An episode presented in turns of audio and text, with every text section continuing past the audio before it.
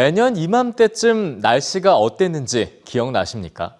오락가락한 날씨 속에서 올해 5월이 지나가고 있는데요.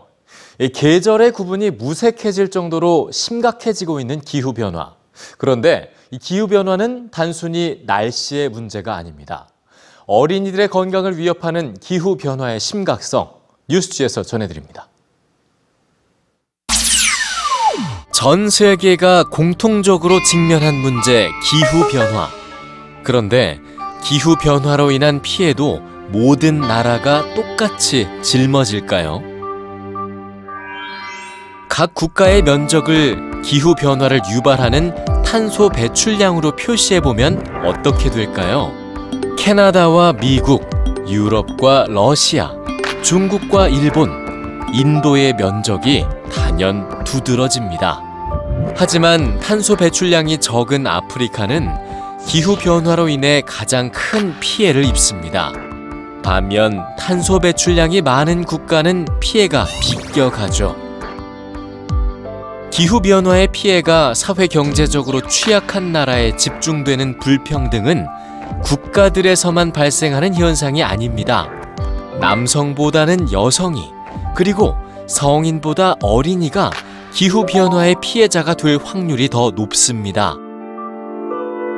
세계 보건기구에 따르면 기후 변화로 인해 발생하는 질병의 88%가 5세 미만 어린이에게 발생합니다.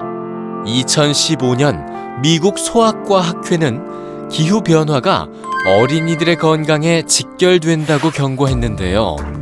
여름철 이상 고온은 1세 미만 어린이들의 건강에 치명적이고 대기 중 이산화탄소의 농도 변화가 곡물의 단백질 함량을 낮출 수 있어 영양 공급에도 문제가 생길 수 있다고 지적했습니다. 그리고 최근 발표된 연구는 정상보다 작은 뇌로 태어나는 이른바 소두증을 유발하는 지카 바이러스와 5세 미만 아동 사망에서 큰 비중을 차지하는 말라리아와 설사, 영양 결핍이 늘어나는 이유를 기후 변화에서 찾습니다. 기후 변화가 질병이 퍼지는데 적합한 환경을 만들었다고 보는 거죠.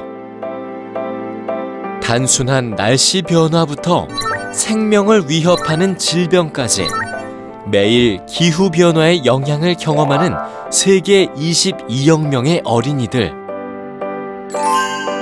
기후 변화로 인한 피해를 고스란히 떠안고 있지만 이를 해결할 수 없는 어린이들에게 가장 필요한 존재는 바로 어른들입니다.